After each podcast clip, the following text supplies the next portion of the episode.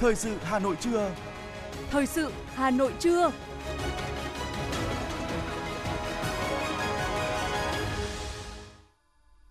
Thanh Hiền và Quang Minh kính chào quý vị các bạn. Bây giờ là chương trình thời sự của Đài Phát thanh và Truyền hình Hà Nội, phát trực tiếp trên sóng phát thanh tần số FM 90 MHz. Trên nay thứ hai, ngày 29 tháng 8 năm 2022 có những nội dung chính sau đây. Chủ tịch Quốc hội Vương Đình Huệ chủ trì phiên họp Ủy ban Thường vụ Quốc hội bất thường tháng 8 năm 2022. Đại hội đại biểu toàn quốc Hội chữ thập đỏ Việt Nam lần thứ 11, nhiệm kỳ 2022-2027. Sáng nay, học sinh cả nước tiệu trường năm học mới 2022-2023. Hà Nội bảo đảm chất lượng dịch vụ cho du khách dịp nghỉ lễ. Phần tin thế giới có những sự kiện nổi bật. Bão Ma-on gây lũ lụt, ảnh hưởng lớn tới nhiều tỉnh Bắc Lào. Phi thuyền của NASA bắt đầu sứ mệnh đầu tiên bay vào không gian. Sau đây là nội dung chi tiết sẽ có trong chương trình. Thưa quý vị và các bạn, hôm nay, Ủy viên Bộ Chính trị, Chủ tịch Quốc hội Vương Đình Huệ chủ trì phiên họp Ủy ban Thường vụ Quốc hội bất thường tháng 8 năm 2022. Theo chương trình phiên họp, Ủy ban Thường vụ Quốc hội xem xét về việc giao danh mục và mức vốn cho nhiệm vụ, dự án thuộc chương trình phục hồi và phát triển kinh tế xã hội, điều chỉnh, bổ sung dự toán ngân sách trung ương, kế hoạch năm 2022 của các bộ, cơ quan trung ương và địa phương. Đồng thời, Ủy ban Thường vụ Quốc hội xem xét về phương án phân bổ kế hoạch đầu tư công trung hạn, vốn ngân sách trung ương giai đoạn 2021-2025 còn lại chưa phân bổ. Tối qua, chương trình giao lưu nghệ thuật Sao độc lập với chủ đề Việt Nam đất nước anh hùng do tạp chí Cộng sản, Ủy ban nhân dân thành phố Hà Nội và báo Nhân dân đồng tổ chức đã diễn ra tại nhà hát lớn Hà Nội. Đồng chí Nguyễn Xuân Thắng, Ủy viên Bộ Chính trị, Giám đốc Học viện Chính trị Quốc gia Hồ Chí Minh, đồng chí Đinh Tiến Dũng, Ủy viên Bộ Chính trị, Bí thư Thành ủy Hà Nội, đồng chí Nguyễn Trọng Nghĩa, Bí thư Trung ương Đảng, trưởng Ban Tuyên giáo Trung ương và Phó Chủ tịch nước Võ Thị Ánh Xuân tham dự chương trình. Chương trình được chia làm hai phần chính – Phần 1 mang tên Việt Nam dân tộc cuột cường, xả thân vị đại nghĩa và phần 2 Việt Nam nguồn cảm hứng của hòa bình và phát triển. Trong đó các phóng sự với nhiều hình ảnh tư liệu quý, khơi gợi những ký ức hào hùng, những thước phim phản ánh khí thế mới, vận hội mới của đất nước trong hòa bình. Cùng với đó nhiều tiết mục giao lưu nghệ thuật là sự hồi tưởng tri ân, đồng thời nhắc nhở thế hệ sau mãi mãi không quên một mùa thu cách mạng, cả nước vùng lên đạp đổ xiềng xích nô lệ, đem sức ta mà tự giải phóng cho ta, như lời Chủ tịch Hồ Chí Minh hiệu triệu. Đặc biệt trong khuôn khổ của chương trình Sao độc lập năm nay, 20 phần quà là sổ tiết kiệm 10 triệu đồng được trao tặng cho các bậc lão thành cách mạng, các bà mẹ Việt Nam anh hùng, các thương bệnh binh qua các thời kỳ kháng chiến. Đại hội đại biểu toàn quốc Hội chữ thập đỏ Việt Nam lần thứ 11, nhiệm kỳ 2022-2027 diễn ra trong 2 ngày 29 và 30 tháng 8 năm 2022 tại Hà Nội – Đại hội có hơn 500 đại biểu tiêu biểu, đại diện cho hơn 7,2 triệu cán bộ, hội viên, tình nguyện viên, thanh thiếu niên chữ thập đỏ cả nước tham dự. Với chủ đề xây dựng Hội chữ thập đỏ Việt Nam ngày càng vững mạnh, phát huy hiệu quả vai trò nòng cốt trong công tác nhân đạo, tích cực thực hiện chính sách an sinh xã hội của Đảng và Nhà nước. Đại hội đặt ra 8 chỉ tiêu cơ bản trong nhiệm kỳ 2022-2027, gồm 100% tỉnh thành của hội triển khai phong trào người tốt việc thiện, chung sức xây dựng cộng đồng nhân ái, quản lý và trợ giúp ít nhất 500.000 địa chỉ nhân đạo trong 5 năm hỗ trợ 1 triệu trẻ em nghèo, khuyết tật trong chương trình dinh dưỡng cho trẻ em nghèo và khuyết tật, hỗ trợ ngư dân làm việc trên 90.600 tàu và thuyền đánh bắt cá. Tối qua tại Hà Nội, Ban chỉ đạo quốc gia vận động hiến máu tình nguyện, Hội chữ thập đỏ Việt Nam cùng Viện Huyết học truyền máu Trung ương tổ chức lễ tôn vinh 100 người hiến máu tiêu biểu toàn quốc năm 2022. Sự kiện ý nghĩa này nằm trong khuôn khổ Đại hội đại biểu toàn quốc Hội chữ thập đỏ Việt Nam lần thứ 11, nhiệm kỳ 2022-2027 diễn ra ngày 29 và 30 tháng 8. Phát biểu tại lễ tôn vinh, Phó Chủ tịch Tổng thư ký Ủy ban Trung ương Mặt trận Tổ quốc Việt Nam Lê Tiến Châu khẳng định, hiến máu tình nguyện là nghĩa cử cao cả nhân văn nhân ái của con người với con người. Những tấm gương được tôn vinh năm 2022 cùng người hiến máu tình nguyện trong cả nước đã thầm lặng hiến máu để mang lại nhịp đập trái tim cho người bệnh, lan tỏa hành động nhân ái cho cộng đồng, xã hội, là minh chứng sống động cho tinh thần tương thân tương ái của dân tộc. Để phong trào hiến máu tình nguyện ngày càng lan tỏa, đồng chí Lê Tiến Châu mong muốn Hội chữ thập đỏ với vai trò là cơ quan thường trực Ban chỉ đạo hiến máu tình nguyện các cấp cùng các cơ quan đơn vị tiếp tục phát hiện nhân rộng các mô hình hiến máu, kịp thời biểu dương khen thưởng các tập thể cá nhân hiến máu tiêu biểu, Cùng với đó là việc phát triển ngân hàng máu sống, câu lạc bộ hiến máu dự bị để luôn chủ động nguồn máu an toàn, kịp thời cho công tác cấp cứu điều trị. Sáng nay, Ban Thường vụ huyện ủy Thạch Thất đã tổ chức lễ trao tặng huy hiệu Đảng đợt mùng 2 tháng 9. Đồng chí Nguyễn Lan Hương, Chủ tịch Ủy ban Mặt trận Tổ quốc Việt Nam thành phố tham dự buổi lễ. Trong đợt này, Đảng bộ huyện Thạch Thất có 169 đảng viên vinh dự được thành ủy tặng và truy tặng huy hiệu từ 30 đến 75 năm tuổi Đảng. Phát biểu tại buổi lễ, Chủ tịch Mặt trận Tổ quốc thành phố Nguyễn Lan Hương khẳng định sự phấn đấu, rèn luyện, công hiến của các đồng chí đảng viên là minh chứng cho sự lớn mạnh không ngừng của Đảng, là biểu tượng cao đẹp về phẩm chất và khí phách của người chiến sĩ cộng sản. Chúc mừng các đồng chí đảng viên lãnh lão thành, đồng chí Nguyễn Lan Hương trân trọng đề nghị các đồng chí luôn giữ gìn đạo đức cách mạng, phát huy tính tiền phong, gương mẫu, uy tín, tâm huyết, tích cực tham gia xây dựng Đảng, chính quyền, thực sự là cầu nối giữa quá khứ hào hùng và hiện tại sinh động đổi mới, là nhân chứng lịch sử để giáo dục truyền thống cho thế hệ trẻ.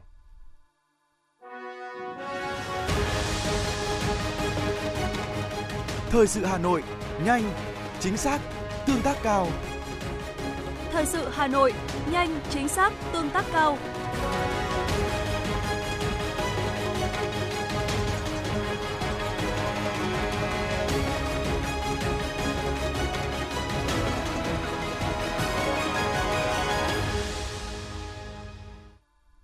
Những thông tin kinh tế sẽ tiếp nối chương trình. Trên cơ sở quy hoạch chung thành phố Hà Nội đã được phê duyệt, các địa phương đang đẩy mạnh quy hoạch vùng sản xuất hướng tới một nền nông nghiệp hàng hóa, đảm bảo nguồn cung lương thực, thực phẩm cho thị trường thủ đô, đồng thời góp phần thúc đẩy các mô hình nông nghiệp đô thị theo hướng sinh thái bền vững, nâng cao đời sống cho người dân. Quy hoạch phát triển sản xuất phù hợp với thực tế địa phương là nền tảng tạo nên thành công. Giám đốc Sở Nông nghiệp và Phát triển Nông thôn Hà Nội Chu Phú Mỹ thông tin, Hà Nội đã chuyển đổi được hơn 40.227 hecta đất lúa sang các mô hình sản xuất nông nghiệp mới, trong đó có 101 vùng sản xuất rau an toàn tập trung đã thực hiện 37 dự án xây dựng cơ sở hạ tầng với diện tích 2.080,9 hecta 3.150 trang trại, trong đó có 130 trang trại ứng dụng công nghệ cao, 50 vùng sản xuất hoa cây cảnh với diện tích 5.300 hectare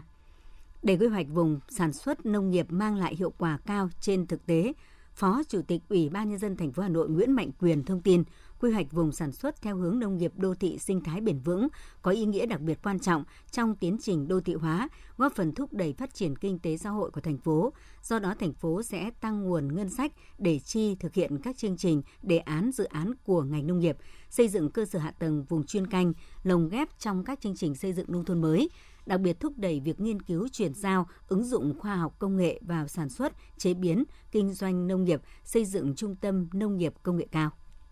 Công đoàn ngành dệt may Hà Nội đã tổ chức hội thi thợ giỏi ngành dệt may Hà Nội lần thứ nhất năm 2022. Tham gia hội thi có 39 thí sinh là những công nhân có kinh nghiệm và tay nghề cao, được lựa chọn từ các doanh nghiệp trong ngành dệt may Hà Nội. Đây cũng là hoạt động thiết thực của Công đoàn ngành dệt may Hà Nội chào mừng kỷ niệm 77 năm Cách mạng tháng 8 và Quốc khánh mùng 2 tháng 9, hưởng ứng Ngày Kỹ năng Lao động Việt Nam ngày 4 tháng 10.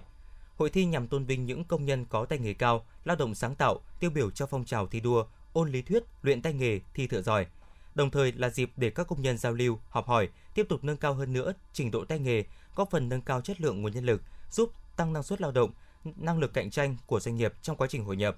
Sau khi tham gia hội thi, các công nhân tiêu biểu này sẽ tiếp tục phát huy vai trò nòng cốt giúp đào tạo, hướng dẫn tay nghề cho các công nhân trẻ, thúc đẩy và lan tỏa mạnh mẽ phong trào thi đua trong các đơn vị và doanh nghiệp. Trong 90 phút, các thí sinh sẽ thực hành may một chiếc áo sơ mi nam hoặc một quần âu nam đảm bảo các tiêu chí kỹ thuật, mỹ thuật theo yêu cầu của ban tổ chức.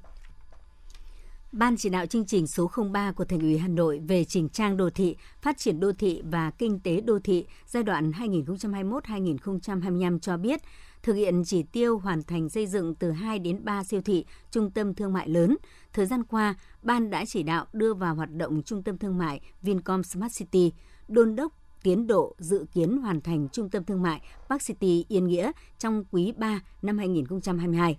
đồng thời tập trung tháo gỡ khó khăn, đẩy nhanh tiến độ trung tâm thương mại Aeon Mall, Hoàng Mai, Lotte Mall, Tây Hồ và phát triển thêm hai siêu thị Muji, Long Biên và Conan, Nam Từ Liêm. Ngoài ra, ban cũng chỉ đạo Ủy ban nhân dân thành phố, các sở ngành tổ chức giả soát, xác định địa điểm tổ chức bố trí, thực hiện dự án xây dựng trung tâm buôn bán cấp vùng, trung tâm mua sắm cấp vùng để xem xét bố trí chức năng khu tổ hợp hàng hiệu giảm giá theo đó, đề xuất triển khai hai khu tổ hợp hàng hiệu giảm giá tại xã Vĩnh Ngọc, xã Xuân Canh, huyện Đông Anh. Thưa quý vị và các bạn, thời gian qua, được sự quan tâm hỗ trợ của Đảng, Nhà nước, đời sống của bà con vùng đồng bào dân tộc thiểu số của Hà Nội đã từng bước đổi thay, góp phần vào thành tựu chung trong xây dựng nông thôn mới trên địa bàn. Tận dụng lợi thế khu vực miền núi có khí hậu mát mẻ, diện tích vườn đồi lớn, gia đình ông Chu Văn La, xã Thụy An, huyện Ba Vì đã tận dụng địa thế thuận lợi để phát triển chăn nuôi gà đồi, cho doanh thu hàng trăm triệu đồng mỗi năm. Mô hình của gia đình ngày càng khẳng định được chỗ đứng trên thị trường. Đây chính là nguồn cung cấp thịt thương phẩm dồi dào, ổn định, đảm bảo chất lượng, đáp ứng nhu cầu tiêu thụ sản phẩm sạch của người dân thủ đô. Ông Chu Văn La chia sẻ. Tất cả ở đây mình làm thì vừa kết hợp chăn nuôi, trồng trọt, khác là cái sản xuất theo cái chuỗi này thì nó hay hơn sản xuất ở thị trường là yên tâm sản xuất không phải lo đầu ra đầu ra là đều có các cái đơn vị người ta ký hợp đồng chăn nuôi theo theo hệ thống rồi giá cả nó ổn định cũng như gia đình ông La, nhiều hộ nghèo ở các xã miền núi của Hà Nội đã được hỗ trợ các điều kiện để vươn lên ổn định cuộc sống, trở thành điển hình trong phát triển kinh tế, xây dựng nông thôn mới ở địa phương. Xã An Phú, xã duy nhất của huyện Mỹ Đức có đồng bào dân tộc Mường sinh sống tập trung, chiếm 68% dân số. Toàn xã đã chuyển đổi được 178 hecta từ lúa sang trồng sen. Ngoài thu hoạch hoa, lá, hạt, các hộ còn đầu tư cầu tre khắp đồng để du khách trải nghiệm, chụp ảnh thêm nguồn thu nhập. Ông Nguyễn Văn Chức, xã An Phú, huyện Mỹ Đức chia sẻ. Ở đây là đất nông nghiệp. Trước kia là bà con là đều là canh tác cây lúa. Thì sau khi là một số hộ là dòng cây sen này thấy nó hiệu quả hơn lúa thì là bắt đầu bà con lại chuyển sang dòng sen đất để thu hoạch cái hạt này để bán là chủ yếu. Thế mấy năm gần đây thì bắt đầu là mấy à, người ta tổ chức là phát triển cái du lịch thì cũng đang phát triển dần thì là cũng một số hộ là làm bắc cầu ra đây để cho khách về chụp ảnh. Theo thống kê, toàn thành phố có 14 xã có đồng bào dân tộc thiểu số, chủ yếu là dân tộc Mường và Giao, với trên 70.000 người sinh sống tại 30 quận huyện, thị xã, tập trung nhiều hơn cả là tại các huyện Ba Vì, Quốc Oai, Trương Mỹ, Thạch Thất và Mỹ Đức. Đời sống vật chất và tinh thần đồng bào dân tộc thiểu số còn nhiều khó khăn. Vì vậy, Ban dân tộc thành phố đã nỗ lực thực hiện chức năng quản lý nhà nước về công tác dân tộc, chủ động tham mưu cho thành phố ban hành nhiều chính sách, cơ chế đặc thù, hỗ trợ khuyến khích phát triển sản xuất, xây dựng hạ tầng nông thôn nhằm thu hẹp khoảng cách giữa khu vực miền núi với thành thị, đảm bảo công bằng xã hội, đoàn kết, gắn bó giữa các tầng lớp nhân dân các dân tộc trên địa bàn thủ đô. Huyện Ba Vì, nơi có đông đồng bào vùng dân tộc thiểu số, trong quá trình triển khai xây dựng nông thôn mới, 7 xã khu vực miền núi của huyện Ba Vì đều được đầu tư hệ thống hạ tầng, tạo thuận lợi cho phát triển kinh tế xã hội, đời sống vật chất tinh thần của người dân ngày càng được nâng cao. Ông Bùi Quang Trung, Phó Chủ tịch Ủy ban Nhân dân huyện Ba Vì cho biết. Có thể nói là huyện Ba Vì là một huyện khó khăn với tỷ lệ hộ nghèo cao nhất thành phố và để thực hiện các ờ, chính sách giảm nghèo cũng như là chương trình giảm nghèo của huyện cái nhu cầu trợ giúp khảo sát về cái hoàn cảnh cụ thể để xác định cái nhu cầu của của hộ nghèo trên cơ sở đó thì đưa ra những cái giải pháp phù hợp cho từng hộ nghèo thì đã đạt được những hiệu quả rất là tích cực cái mô hình phát triển kinh tế đặc biệt là những mô hình phát triển kinh tế sau dồn điền đổi thừa thì có thể nói rằng là những chính sách đó đã tạo sự tác động rất là tích cực cho người lao động trên địa bàn của huyện với những chính sách đó thì là số lượng cái hộ nghèo giảm tuyệt đối thì đấy là một cái thành tích hết sức là đáng khích lệ trên ừ, địa bàn của huyện. Nhờ có chính sách đầu tư cho đồng bào dân tộc thiểu số, đời sống vật chất và tinh thần của đồng bào miền núi hôm nay đã được cải thiện nâng cao. Tốc độ tăng trưởng kinh tế bình quân hàng năm tăng, cơ cấu kinh tế chuyển dịch theo hướng tích cực, tỷ lệ hộ nghèo trong vùng đã giảm đáng kể. Với việc quan tâm vùng đồng bào dân tộc thiểu số miền núi của thủ đô Hà Nội đã góp phần thu hẹp khoảng cách giữa khu vực miền núi với thành thị, nâng cao đời sống của đồng bào, bảo đảm công bằng xã hội, bình đẳng, đoàn kết, gắn bó giữa các tầng lớp nhân dân các dân tộc trên địa bàn thủ đô.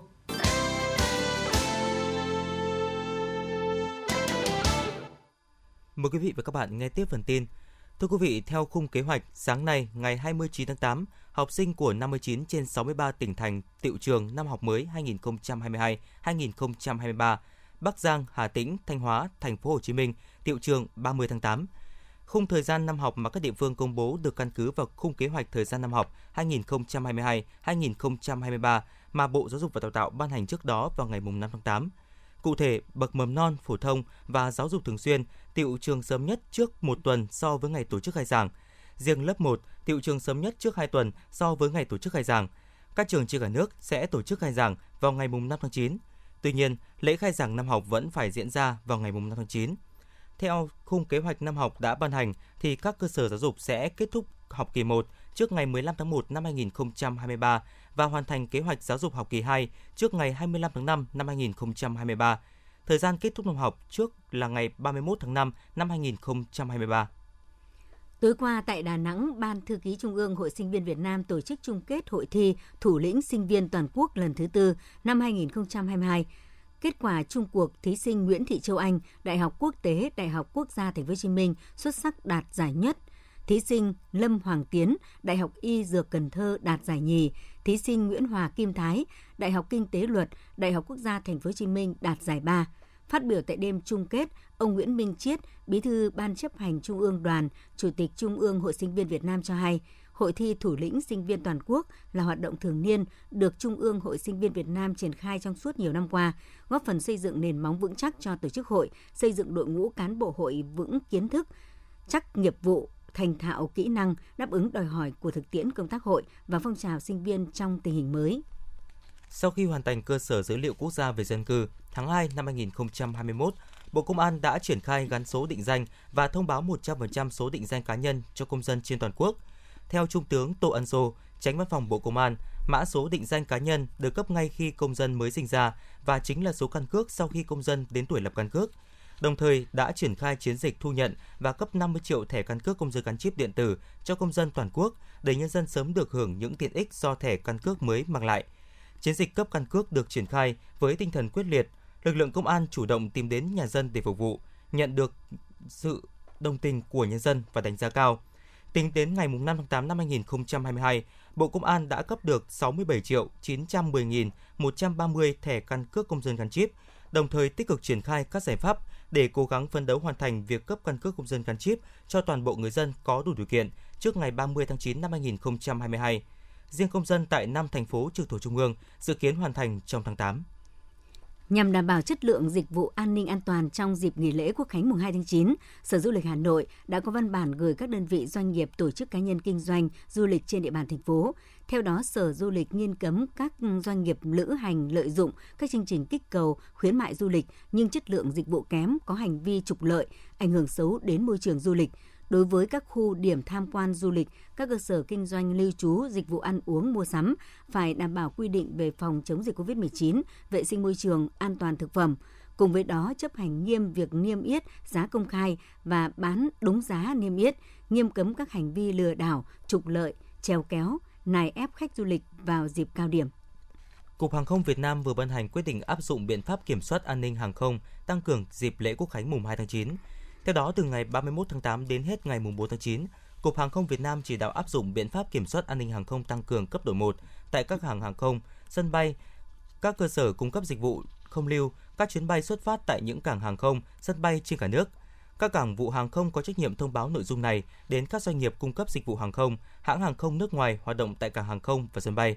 Đồng thời cung cấp thông tin hướng dẫn người dân đi lại bằng đường hàng không đảm bảo đúng lịch trình, hạn chế số người đón, tiễn và tại sân bay, đặc biệt cảng hàng không quốc tế Nội Bài và Tân Sơn Nhất.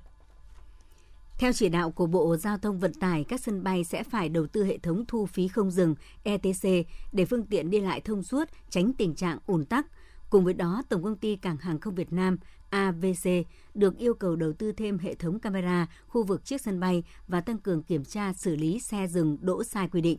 8 tháng qua, hàng không Việt Nam có sự phục hồi nhanh chóng, tuy nhiên tình trạng chậm, hủy chuyến bay của các hãng hàng không trong nước lại gia tăng. Việc ùn ứ hành khách, khu vực soi chiếu an ninh, chậm giải tỏa hành khách, hàng hóa sau khi tàu bay hạ cánh là những điểm nghẽn gây bức xúc cho người dân. Chỉ còn 2 tuần nữa là đến Tết Trung Thu, thị trường bánh Trung Thu hiện đã rất sôi động và đa dạng về chủng loại, mẫu mã và mức giá. Để ngăn chặn các hành vi vi phạm trong sản xuất, nhập khẩu, kinh doanh các mặt hàng thực phẩm phục vụ Tết Trung Thu, cơ quan chức năng đề nghị các tỉnh thành phố tăng cường công tác thanh tra kiểm tra việc chấp hành các quy định của pháp luật về an toàn thực phẩm của các cơ sở sản xuất, kinh doanh, nhập khẩu thực phẩm phục vụ Tết Trung thu. Nếu phát hiện vi phạm về điều kiện sản xuất, không đảm bảo an toàn, gian lận thương mại, hàng không hàng không rõ nguồn gốc và xuất xứ, yêu cầu xử lý nghiêm theo quy định của pháp luật. Thưa quý vị các bạn, hai bệnh viện tuyến trung ương là Bệnh viện Bạch Mai và Bệnh viện Ca xin dừng tự chủ toàn diện bệnh viện vì có quá nhiều bất cập vướng mắc về cơ chế chính sách. Các ý kiến cho rằng nếu thí điểm không thành công, nên mạnh dạn dừng thí điểm tự chủ toàn diện. Bệnh viện Bạch Mai là một trong bốn bệnh viện được giao thí điểm tự chủ toàn diện đầu tiên trên cả nước vào năm 2020. Nhưng đại dịch COVID-19 bùng phát khiến bệnh viện bị phong tỏa ngay sau đó. Hai năm sau, bệnh viện đã hỗ trợ sức người, sức của chống dịch trên khắp cả nước. Nguồn thu của bệnh viện bị sụt giảm khoảng 4.000 tỷ đồng trong hai năm 2020-2021 so với năm 2019. Theo Nghị quyết 33, Bệnh viện tự chủ toàn diện được quyết định giá dịch vụ y tế, dịch vụ khám chữa bệnh theo khung được Bộ Y tế ban hành. Tuy nhiên, theo bệnh viện, giá khám chữa bệnh hiện nay đã quá lạc hậu, lỗi thời và mới được tính 4 trên 7 yếu tố cấu thành. Trong khi đó, giá khám chữa bệnh theo yêu cầu lại chưa có khung giá trần, khiến bệnh viện khó quyết định được mức giá hợp lý. Theo bệnh viện, mô hình của bệnh viện tự chủ cũng thể hiện nhiều bất cập khi vai trò của hội đồng quản lý và ban giám đốc đang bị trồng chéo, không xác định được ai là người đứng đầu bệnh viện. Nhiều máy móc hiện đại đang trong đề án liên doanh liên kết cũng đang dừng hoạt động, dẫn tới thiếu thiết bị phục vụ người bệnh. Khó khăn vướng mắc trong công tác đấu thầu mua sắm dẫn tới tình trạng thiếu thuốc, trang thiết bị, vật tư y tế. Phó giáo sư tiến sĩ Đào Xuân Cơ, Giám đốc Bệnh viện Bạch Mai cho biết. Bệnh viện Bạch Mai là một cái bệnh viện mà à, đa khoa hoàn chỉnh à, lớn nhất cả nước và nó cũng bao phủ tất cả những cái tình à, các cái hoạt động của nhiều bệnh viện của cả hệ thống trong bệnh viện công trong cả nước thì do vậy những cái khó khăn mà vướng mắc mà gặp phải ở bệnh viện Bạch Mai thì cũng thường là gặp ở các bệnh viện khác đấy, đấy là cái khó khăn của bệnh viện Bạch Mai là chúng tôi cũng đã uh, trao đổi thường xuyên trao đổi chia sẻ với các cái đồng nghiệp đặc biệt là các nhà quản lý ở các bệnh viện thì các bệnh viện cũng gặp những cái vướng mắc tương tự như bệnh viện Bạch Mai. Bệnh viện ca Trung ương cũng cho biết, sau khi hết thời gian thí điểm tự chủ vào tháng 10 này, bệnh viện cũng sẽ có báo cáo đánh giá tổng kết và trình Bộ Y tế để xin rút không thực hiện tự chủ toàn diện. Tiến sĩ Nguyễn Huy Quang, nguyên vụ trưởng vụ pháp chế Bộ Y tế bày tỏ, chủ trương của chính phủ về thí điểm tự chủ toàn diện là đúng đắn, giúp cho các bệnh viện được tự chủ về hoạt động chuyên môn, tổ chức bộ máy, nguồn tài chính, trong đó có dịch vụ khám chữa bệnh, tự chủ sắm trang thiết bị, mua sắm tài sản công. Tuy nhiên, trong quá trình thực hiện, các quy định cho bệnh viện tự chủ đều chưa có cơ sở để thực hiện. Thế nhưng bây giờ mình có muốn tức là chọn các cái kỹ thuật, chọn các cái dịch vụ để thu lợi hiện nay thì kể cả Bạch Mai lẫn bệnh viện Ca đều không có cơ chế để làm được cho nên cũng không có cái cơ chế mà để thu được thêm tiền của người bệnh. Bởi vì như bệnh viện Bạch Mai vừa rồi ấy, có báo cáo là trong 2 năm năm 2020 và năm 2021 là đã bị tụt cái nguồn thu đến 4.000 tỷ. Và từ tụt nguồn thu đến 4.000 tỷ so với năm 2019 thì còn không đủ tiền để trả lương cho cái hơn 4.000 cái đội ngũ thầy thuốc và nhân viên y tế của bệnh viện và người ta phải lấy cái từ cái quỹ phát triển sự nghiệp và quỹ dự phòng để chi tiền lương cho các cái đội ngũ thầy thuốc và nhân viên y tế. Các chuyên gia đều khẳng định chủ trương tự chủ bệnh viện là đúng và điều này sẽ giúp cho ngành y tế đảm bảo nguồn kinh phí để phát triển. Nhưng việc để các bệnh viện tự chủ hoặc tự chủ một phần, thường xuyên hay toàn diện thì cần phải có một hành lang pháp lý cụ thể. Theo giáo sư tiến sĩ Nguyễn Anh Trí, đại biểu Quốc hội, Đảng và Chính phủ cho phép bệnh viện tự chủ toàn diện hay tự chủ một phần nhằm mục đích xuyên suốt là phục vụ tốt hơn cho người bệnh. Nhưng để đảm bảo được sự thông thoáng thuận lợi hiệu quả cho bệnh viện tự chủ thì việc đó còn đang có nhiều vướng mắc. Bệnh viện công do nhà nước đầu tư tất cả mọi thứ từ con người, đất đai, nhà cửa, máy móc thiết bị vân vân. Nhưng lại tổ chức làm để thu lợi vào nhiều nhất và dần dần tôi cam đoan luôn là những vấn đề về ý đức, về những vấn đề để nhằm phục vụ nhất là người nghèo được vân vân đang bị mai một. À đây là cái nút thắt quan trọng nhất mà tôi cho rằng ấy. Nhân cái đợt này, nhà nước ở chính phủ cần xem lại toàn bộ. Tôi xin nhắc lại, chủ trương tự chủ là đúng đắn. Nhưng rất nhiều điểm chưa ổn, chưa rõ, thậm chí là đang còn thì cần phải được xem lại để mà giải quyết thì sau đó thì mới cho triển khai làm gì. Bệnh viện Bạch Mai và Bệnh viện Ca Trung ương là hai đơn vị thực hiện theo cơ chế tự chủ theo nghị quyết số 33 của chính phủ và đã có 2 năm thực hiện.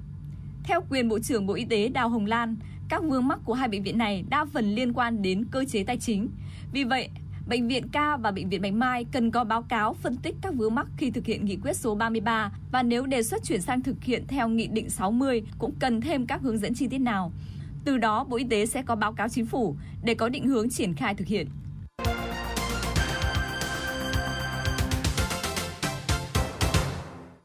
Quý vị và các bạn đang nghe chương trình thời sự của Đài Phát thanh và Truyền hình Hà Nội. Chương trình đang được phát sóng trực tiếp trên kênh phát thanh tần số 90 MHz. Phần tin thế giới sẽ nối tiếp chương trình. Thưa quý vị, từ ngày 29 tháng 8 đến ngày 8 tháng 9, Văn phòng Sở hữu trí tuệ Hàn Quốc và Cơ quan Hợp tác Quốc tế Hàn Quốc sẽ tổ chức khóa đào tạo tăng cường nhận thức và nâng cao năng lực về sở hữu trí tuệ cho các thành viên thuộc Hiệp hội các quốc gia Đông Nam Á ASEAN. Thông qua những chương trình hợp tác đào tạo về sở hữu trí tuệ, Hàn Quốc mong muốn tăng cường nhận thức và năng lực trong lĩnh vực tại quốc gia ASEAN và tạo ra môi trường thân thiện cho những nhà xuất khẩu Hàn Quốc và những công ty địa phương cùng phát triển. Hàng nghìn người dân Lào ở các tỉnh phía Bắc đang hứng chịu lũ quét sau những trận mưa lớn thời gian gần đây gây thiệt hại lớn đến tài sản hoa màu. Cơn bão nhiệt đới Maon đã tàn phá trên diện rộng, nhiều đường xá bị ngập lụt, hàng loạt nhà cửa tài sản khác bị phá hủy hoặc hư hại, trong khi nguồn cung cấp điện và nước bị cắt. Cho đến nay, không có trường hợp tử vong hoặc bị thương nào được báo cáo, trong khi các nhà chức trách đang nỗ lực để hỗ trợ những người có nhu cầu. Cơ quan khảo sát địa chân Mỹ cho biết, vào sáng nay, theo giờ địa phương, một trận động đất có độ lớn 5,8 độ Richter đã xảy ra tại Tây Sumatra, gần Pariaman, Indonesia. Tâm chấn động đất ở độ sâu 11,9 km. Indonesia thường xuyên đối mặt với những vụ động đất và núi lửa phun trào do nằm trên vành đai lửa Thái Bình Dương, nơi có rất nhiều vết đứt gãy do vỏ trái đất do hoạt động của những mảng kiến tạo. Nhật báo Dow của Pakistan đưa tin hơn một nửa diện tích Pakistan chìm trong biển nước và hàng triệu người bị mất nhà cửa do lũ lụt trong bối cảnh mưa gió mùa bất thường đã bước vào đợt thứ 8 mà không có dấu hiệu suy giảm. Mưa lớn gây lũ lụt từ đầu năm tới nay ở Pakistan đã làm hơn 1.000 người thiệt mạng, khoảng 1.500 người bị thương, phá hủy hơn 682.000 ngôi nhà và làm ảnh hưởng cuộc sống của hơn 33 triệu người. Tình trạng nắng nóng và hạn hán vẫn tiếp tục phức tạp tại nhiều nơi trên thế giới trong thời gian gần đây. Hạn hán năm nay tại châu Âu được cho là tồi tệ nhất trong vòng 500 năm trở lại đây. Còn tại châu Á, Trung Quốc đang phải trải qua đợt nắng nóng tồi tệ nhất trong vòng 60 năm vừa qua. Nắng nóng kéo dài đã hơn 2 tháng nay dẫn đến khủng hoảng điện, nguy cơ khủng hoảng năng lượng và thậm chí ảnh hưởng đến chuỗi cung ứng lương thực toàn cầu. Ngày 29 tháng 8, theo giờ địa phương, phi thuyền của NASA sẽ bắt đầu chuyến đi quan trọng trong khuôn khổ sứ mệnh Artemis 1 của NASA nhằm đưa con người trở lại mặt trăng vốn đã bị trì hoãn rất lâu. Theo kế hoạch, phi thuyền sẽ bắt đầu sứ mệnh đầu tiên bay vào không gian, lần này không chở theo phi hành đoàn. Đây là chuyến đi quan trọng trong khuôn khổ sứ mệnh Artemis 1 của NASA nhằm đưa con người trở lại mặt trăng vốn đã bị trì hoãn rất lâu. Dự án hàng tỷ đô la Mỹ này được xem như bước đệm cho các sứ mệnh lên sao hỏa trong tương lai.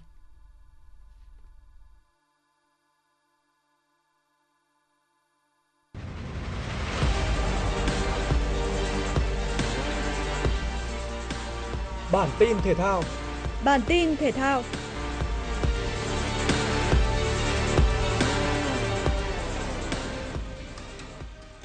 Trận đấu đầu tiên trong loạt trận chung kết VBA giữa Sài Gòn Heat và Hà Nội Buffalo đã diễn ra. Hà Nội Buffalo là đội khởi đầu trận đấu khá ổn định nhờ sự xuất sắc của Jeffrey Stapp ở khâu ghi điểm và St. Henry ở mặt trận phòng ngự. Tuy nhiên, họ vẫn chưa thể thực sự bứt phá trước đội chủ nhà. Trong khi đó, Sài Gòn Hit thể hiện một lối chơi kỷ luật và luân chuyển bóng hiệu quả để vươn lên dẫn điểm lại trước đối phương. Ở thời điểm cuối trận, dù rất cố gắng với liên tiếp những pha ném 3 điểm của Tiến Dương, nhưng Hà Nội Buffalo không thể lội ngược dòng trước một Sài Gòn Hit đầy chắc chắn. Trung cuộc, Sài Gòn Hit giành chiến thắng mở màn với tỷ số 85-75, qua đó vươn lên dẫn trước 1-0 trong loạt trận chung kết. Câu lạc bộ Viettel có cuộc tiếp đón Thanh Hóa trong khuôn khổ vòng 14 V-League. Thi đấu lấn lướt sau tiếng còi khai cuộc, nhưng đội bóng thủ đô lại bất ngờ để thủng lưới ngay phút thứ 8 sau nỗ lực cá nhân của Gustavo. Dẫu vậy, Viettel FC chỉ mất 2 phút để có bàn gỡ hòa một đều. Giovane bị thủ môn Thanh Diệp phạm lỗi trong vòng cấm dẫn tới quả phạt đền và Pedro Paulo thực hiện thành công cú sút 11m để đưa trận đấu về vạch xuất phát. Bước ngoặt của trận đấu đến vào phút 64. Zaha kết thúc bài phối hợp đá phản góc của Viettel FC bằng cú đánh đầu tung lưới Thanh Hóa, nâng tỷ số lên thành 2-1.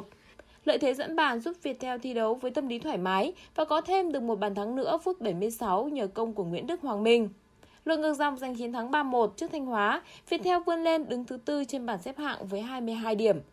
Trên sân Quy Nhơn, câu lạc bộ Tớp Belen Bình Định có cuộc chạm trán BKMX Bình Dương. Đội chủ nhà có bàn mở tỷ số phút 13 từ tình huống đá phạt góc. Ở tư thế không bị ai kèm, tiền đạo Xuân Nam dễ dàng đánh đầu hạ thủ môn Sơn Hải. Sang hiệp 2, dù chơi không thật sự lấn lướt, đoàn quân của huấn luyện viên Nguyễn Đức Thắng vẫn tiếp tục có thêm 3 bàn thắng sau các pha phối hợp khá đẹp mắt. Trong đó, Hendrio vẫn là người chơi nổi bật nhất trên sân.